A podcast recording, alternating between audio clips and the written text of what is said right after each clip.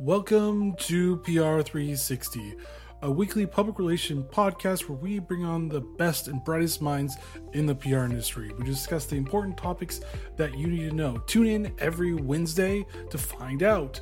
Hosted by Brett Dicer and in partnership with Global Results Communication. Find more information on globalresultspr.com. And welcome to a new episode of uh, PR360. And I'm your host, Brett Dice. If you could please subscribe to PR360 on all your favorite podcasting ho- hosting sites and leave a five star review as well. And please subscribe to the YouTube page as well. But with me, I have Dan with me, and he has a 15 year marketing career spanning both agency and client side with me. And he's also been working a lot about social media, which is what we're going to be talking about today because everybody needs to know about social media. It's the thing that we live and die by, I guess, sometimes. But hey, we're glad for Dan to be on the show. So welcome to the show, Dan. Thanks so much, Brett. It's great to be here. And my first question is all my guests is are you a coffee or tea drinker? Uh, definitely coffee. I, I can't start my day without eh, some sort of espresso drink that I'll make at home. Um, but uh, I only recently uh, realized actually that I like regular coffee. I, I was uh, not a fan for a long time, and tea doesn't do it for me either. So espresso drinks all the way. Ah, so you're basically like strict espresso or drip coffee as well. Um, I, will I'll do some drip coffee, but it's mostly like cappuccinos, lattes, and and uh, I, I you know last weekend I, I realized that what I thought was a macchiato isn't really a macchiato.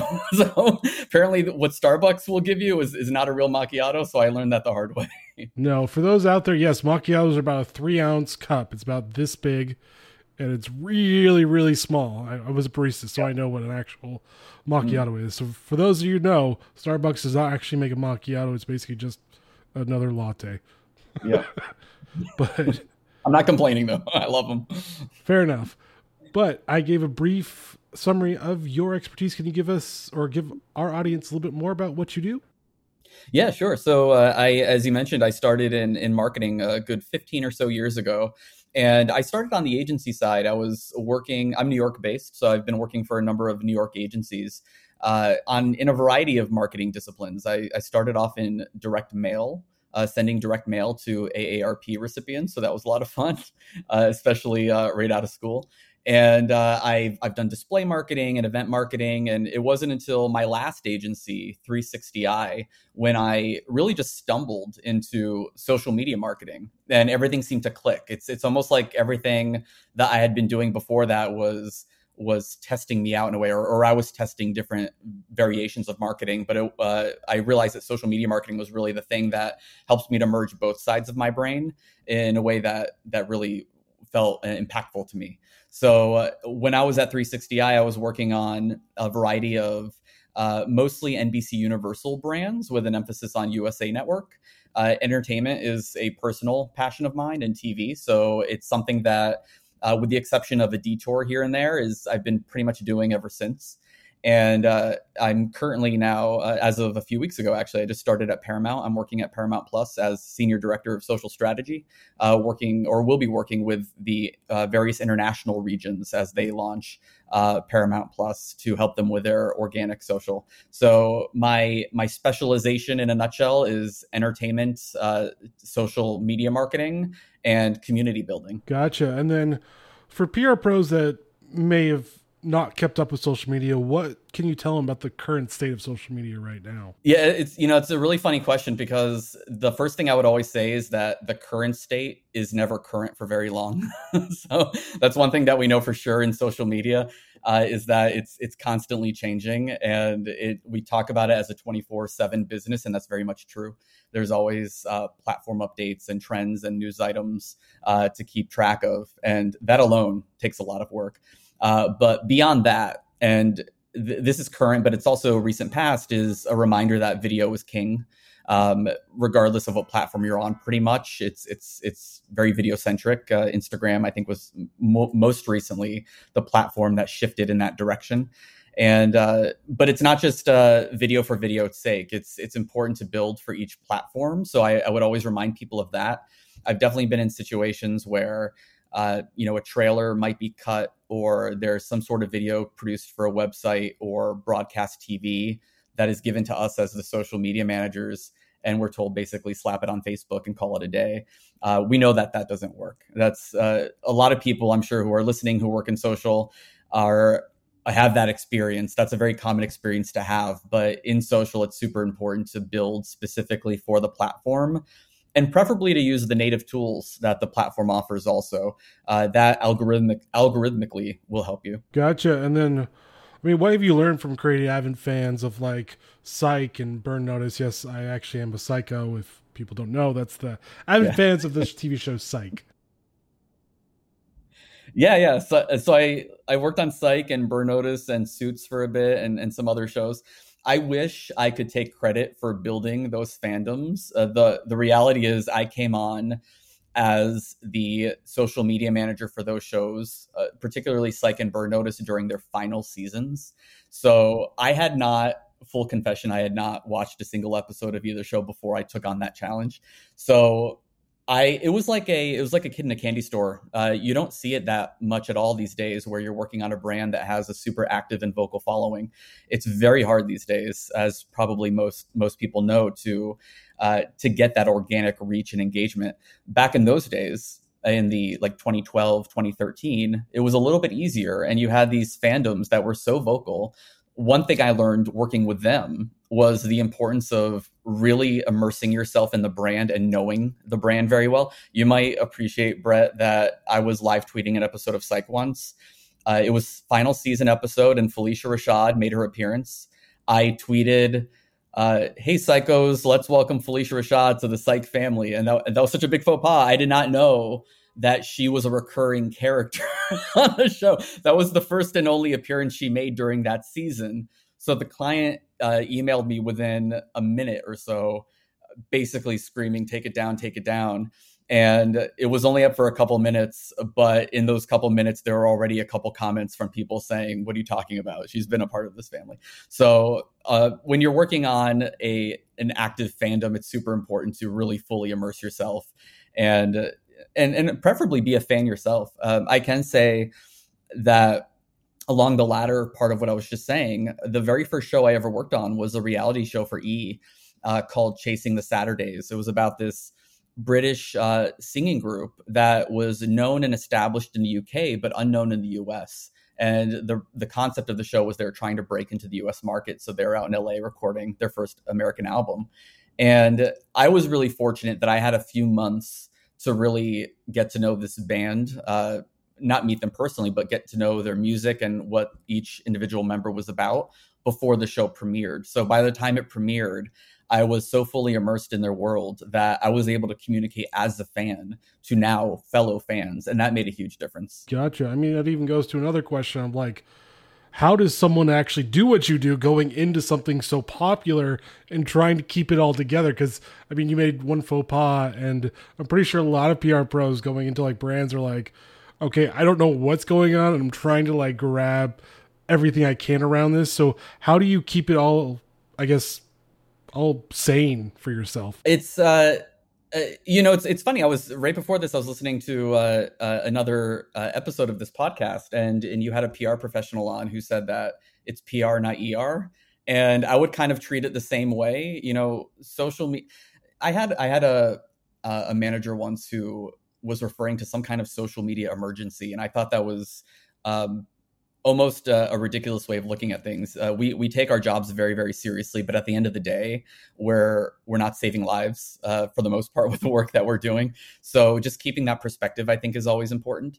Um, but at the same time, it's not something that you want to take too lightly. You you really want to understand the audience. It's the first rule of any marketing discipline is know your audience, uh, know what makes them tick, uh, know their demographics, their psychographics, and understand where where they're at.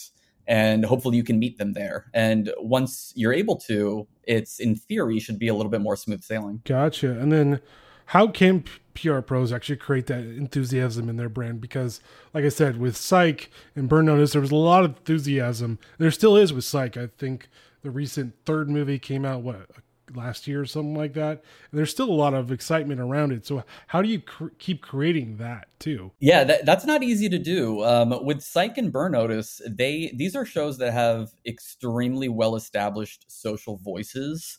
Uh, you know, we'll we'll talk a lot about social voice or social tone of voice. It's something that every brand wants, but not every brand has been able to master, and it does take a lot of time to identify what that voice or that persona is for the brand. Uh, at the end of the day, people don't want to engage with cold, faceless um, corporate entities. They want to engage with a human being, and they don't really want to be sold to either. You know, when you're talking with your friend, your friend probably isn't trying to sell you things uh, in the midst of your conversation. Same thing with a brand. Uh, it shouldn't be, you know, you can't get rid of those posts that say tune in or buy now or, or whatnot. But that should not be the, the the crux of everything that you're posting. It's it's really about community building um, when you think about yourself in terms of social voice, it's it's super important, I think, to view yourself as the brand, as a human being, and ask yourself questions like, if I were a human, what objects would I carry around with myself? Uh, which uh, which hobbies would I have? If I were in high school, which superlative would I win? I'd be voted most likely to what? You ask these sorts of questions. And when you involve the right people and think through it that way, you start to identify this very clear persona of who the brand is. And you can start speaking as that brand. And that's where that authenticity and that human side comes out. And that's what people want to embrace and feel connected to. Uh, it's also important, I think, just to to take interest in your fans. Again, knowing who they are and making sure that you're giving as much as you're taking. It's it's not just about posting and calling it a day. There's also this other side of social that a lot of brands aren't very good at, and that's what I once heard referred to as being a good social citizen, uh, which is basically acting as a human being on the platform. So thinking about how humans engage, they they scroll through their their feeds brands can do that too. You can look for conversations and engage without those people having to come to you first. But you have to do it in a way that feels authentic to you. No one wants you to butt into a conversation where you don't belong because it can feel very disingenuous. And and that's where there there is a line to straddle. But it's important to seek those conversations out. So it's almost like within the brand guidelines, we should start creating like a social voice for the brand. So if new people come on or if people forget what the social voice is, at least they can come back and be like, oh, yeah, that's what it's all about. So people don't get confused about it because pretty sure it can get confusing when you're coming in new or you've been on vacation for a while and you just brain farted or whatever. Is that something that should happen now? Absolutely. You know, something we did at 360i that I've I've implemented in in uh, succeeding jobs is essentially a one sheet. So basically, you would go through the social voice exercise. Uh, and, and, by the way, I, I, I don't call it social tone of voice anymore. It's uh, sometimes I still will, and most people do. But I've I've come to recognize the difference between voice and tone. Your voice being how you sound, how you come across, and the tone is how you flex that voice depending on what platform you're on, who you're speaking to. Um, there is flexibility there.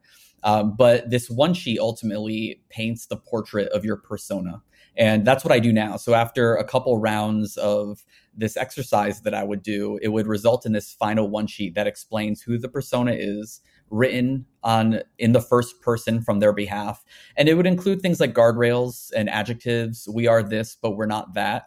And it's just a it's a single sheeter. So anyone can pick it up and read it and get a sense of who this person, meaning the brand, is. So the theory is you should be able to pick it up and maybe not nail the voice right away, but at least it'll, it'll bring you closer to that. Mm-hmm. And even with that, how can, or is there any tips that you have for creating that authentic, basically, engagement with the customers or potential customers or fans because I know that you said like do some engagement or do some commenting back, but is there any other tips besides that too? Yeah, you know, there's there's so many bells and whistles in social. There's a lot of products that you could play with, but I think it's always important, and that's great. But I also think it's important to just go back to the basics sometimes and understand what really drives people and, and what their basic needs are. Uh, some a lot of folks just want to be heard frankly, especially these days. It's a very polarizing time, and everyone has opinions about everything, and they're looking for a venue to share those opinions. So, simply asking questions is a great way to get that sort of engagement.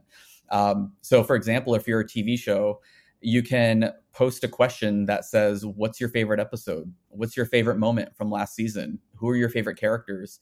Um, th- this is not innovative. You know, this is something that that brands and people do all the time, but I would never underestimate the power of it. Uh, a lot of people would just call them question cards. I call them conversation cards because the whole point is that graphic or that video, whatever it may be, is meant to be a starting off point for hopefully a conversation so you can have a one-on-one interaction with your fans social is one of the few if not the only uh, marketing discipline where you can actually speak to the fans have them speak back and have that conversation. So if someone were to answer that question of who their favorite character is you might want to reply back and and have a little bit of an, an exchange. Um, it takes a little bit more, uh, a little bit more uh, time and commitment to do that, but it's it's so worth it at the end of the day because it helps them to feel more closely connected to you they feel like they're being heard. And also it benefits you because now you know something uh, some deeper information perhaps about your audience. And you can use that information to optimize your content moving forward to ensure that what you're providing in the future is meeting your fans where where they want to be met. Gotcha. And then i mean for the content wise what should pr pros be focusing on for content in 2022 should it still be that video short or vertical and horizontal video? Should there be some just audio only type of content? Like, what should it be? Uh, video in, in 2022 continues to be king. Like I said, that uh, Instagram just, what was it, maybe a month ago, uh, maybe two months ago, announced that they were shifting in that direction. So it still continues to be huge, and, and I don't think that's going anywhere. Uh, what I think we're going to be seeing moving forward is is different presentations of video. Uh, you know, we've it used to be just 16 by 9 and then it kind of merged into 1 by 1 now it's 9 by 16 depending on the format. Um, like i mentioned earlier there's a lot of different tools that uh, that platforms like tiktok or, or, instagram will give you with reels. Interactive tools green screens um, sound effects music things like that to play with. Um, but I would, what I would say in terms of content that that folks should be really focused on, it, it depends on on your brand and your audience um, I, I worked for a brand once where all the best practices that we know in this industry did not work for that brand. The things that were supposed to work didn't, and vice versa. So in that role, I really had to really rethink things and and get to know who this audience is. So it's it's excellent to have best practices. You need those, and they're an excellent foundation and starting point. But don't be afraid to experiment that's what what's one of the great things about social. You can experiment with a lot of different types of content a lot of different formats.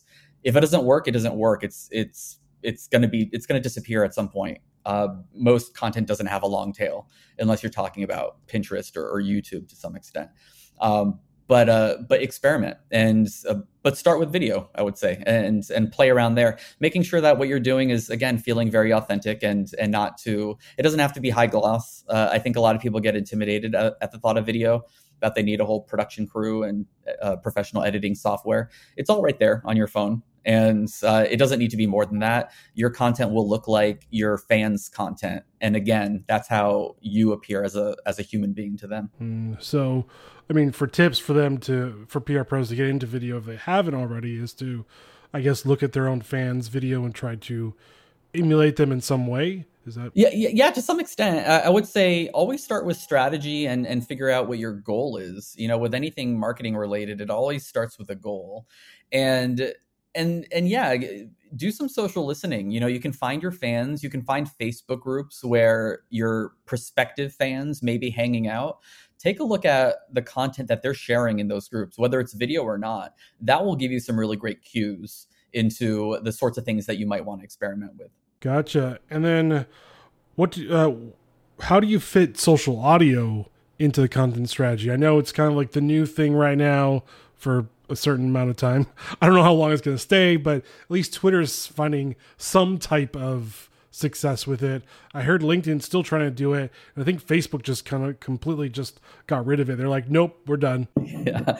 Um, I don't think they got rid of it completely. They've, they've merged it with, with uh, Facebook Live. Uh, live audio, I, I kind of equate to uh, live streaming video. Uh, you know, when was it? 2012 2013 whenever it was when meerkat and and periscope first emerged. I think it was south by southwest meerkat came out and it was the hot new product. And and they were doing this thing called live uh, so uh, live video streaming and everyone wanted to jump on that bandwagon and they all did. It's it's to this day pretty much available on all the major platforms. Um, but it got to a point where it started to really plateau and those origin those originators meerkat periscope just kind of kind of fell by the wayside and and are really no longer around um, it's uh, that's something that's not going away, but it's no longer the it thing anymore. It's just kind of sitting there in the background. And that's kind of what I'm seeing with live audio also. Uh, Clubhouse was the Meerkat or the Periscope of, of live audio, and it's still around, but they are definitely on the decline at the moment. And we're seeing uh, Twitter, for example, they have spaces, uh, which uh, is is a great product, but even behind the scenes, Twitter is pulling staff a- away from from Spaces. Uh, Facebook, as I mentioned, merged their live audio rooms with Facebook Live, so there seems to be a little bit less of an emphasis on live audio these days.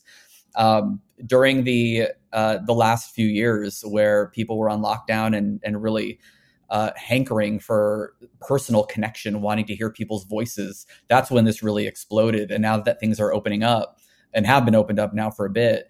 Uh, it, it, almost seems like live audio is is of less interest, but I don't think it's going to go away for uh, for good. I, I, think there's incredible applications for it. Uh, you mentioned LinkedIn. There, I think it's currently in beta, uh, or at the very least, only content creators are allowed to use their live audio events. But when I first heard live audio, I thought this is like being at a conference, and I loved that idea. You know, you have a person or a panel on a virtual stage and you have dozens or hundreds of people listening. And you can raise your hand ask a question perhaps it will be answered. And it just feels like that conference experience. So when it comes to making that experience accessible for more people i can see linkedin kind of leaning in that direction. So they seem to be the platform that's that's really building up their audio tools right now, whereas everybody else is either investing less in them or just kind of letting them stay relatively flat. Um, I'm I, I love the idea of live audio, but if I'm honest, I personally don't really consume a whole lot of it myself. Um, and I think that's uh, something that you would see with a lot of folks, but but it's I don't think it's going away. I think we're going to find new applications for it. Gotcha. I mean, that leads into my next question: What is next for social media? I mean, we said in the top that it's always changing. So, what is next? Is it about YouTube and podcasting, which is their new big thing? What what's next for social media? Yeah, it, um, there's po- podcasting is is an interesting one. Facebook just uh, kind of discontinued its own podcasting uh, product. Uh, didn't really give it a, much of a shot. Uh, but podcasting is still super important, of course, and and extremely popular. So I'm very curious to see how other platforms uh, may or may not embrace it. Uh, aside from that, I, I, think everyone's probably tired of hearing about the metaverse and and all of that. I, I heard someone once refer to VR and AR not as the metaverse, but as an entry point to it. And I thought that was a smart way of looking at it because no one really knows what it is. Um, but in terms of beyond that, what's next? I, I think we're starting to see some of it, and we're probably going to see a lot more. Is platforms releasing um, or platforms recognizing the need of controls to help people users with their mental health and safety. Um, we're we've been seeing a lot more of that lately. Uh, TikTok, uh, I think it was just recently announced uh, their screen time controls. Instagram and Snapchat are implementing parental controls. Uh, Meta, of course, is always under the microscope with this, particularly with younger users.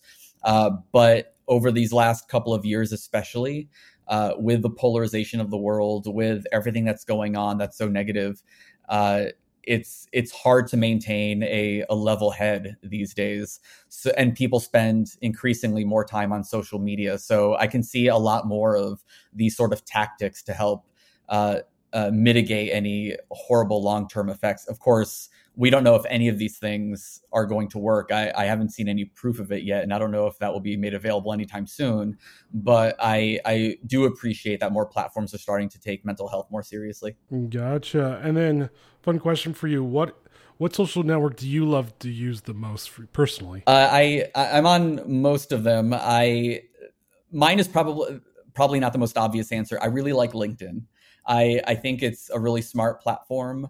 Uh, they're playing around with a lot of new tools and products and functionality.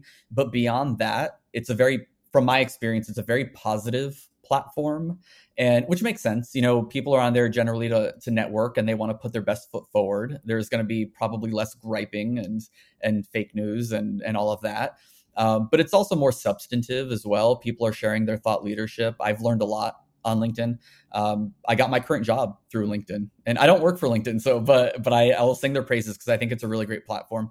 Um, beyond that, some of the others, I I still am a regular user of Facebook, Instagram, and Twitter, but my use of them has evolved over time. I'm I'm I, I will still post uh, occasionally, but I'm more creeping than anything else, just engaging with other people's content, um, which uh, is is a popular pastime. I, I saw a number recently uh, regarding TikTok, I think it was something like 85% of all TikTok users never post anything on the platform. They're they're just there consuming other people's content. Uh, which I found fascinating and yet not surprising at the same time. Gotcha. Any final thoughts for listeners? Yeah, I, have been spending the the last few years really focusing on accessible social media, and and I feel like I'd be remiss if I didn't talk about it here. Um, I won't go into a whole spiel, but it's just important to note that a quarter of the American adult population has a disability. Uh, many are blind or have low vision or or deaf or hard of he- hearing or, or deaf blind. And so it's important to always think about how your content is being consumed by this audience. Um, it's it's a quarter of your audience, so it can't be ignored. Um, different platforms are implementing new uh, functionality now, which is really exciting, like auto captions on videos. Alt text has been around for a long time, but there's a lot of other things that can be done. And the one thing I always tell people is use camel case hashtags. It's super simple, takes no additional effort.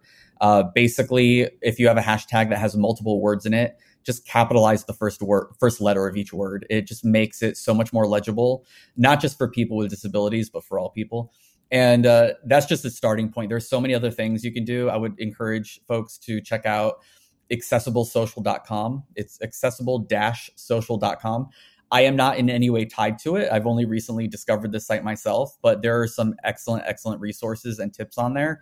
So please check that out and and make sure your content is is open and accessible for all people. Well, thank you, Dan, for joining PR360 and sharing your knowledge about social media. Thank you for having me. And thank you for listening to PR360. As always, please subscribe to PR360 on your favorite podcasting site. Leave a five star review if you like this episode, and subscribe to the YouTube page. And join us next week as we talk to another great thought leader in the PR industry. All right, guys, stay safe, get to understanding about all the different types of accessibility tech for your content and social media. And see you next week. Later.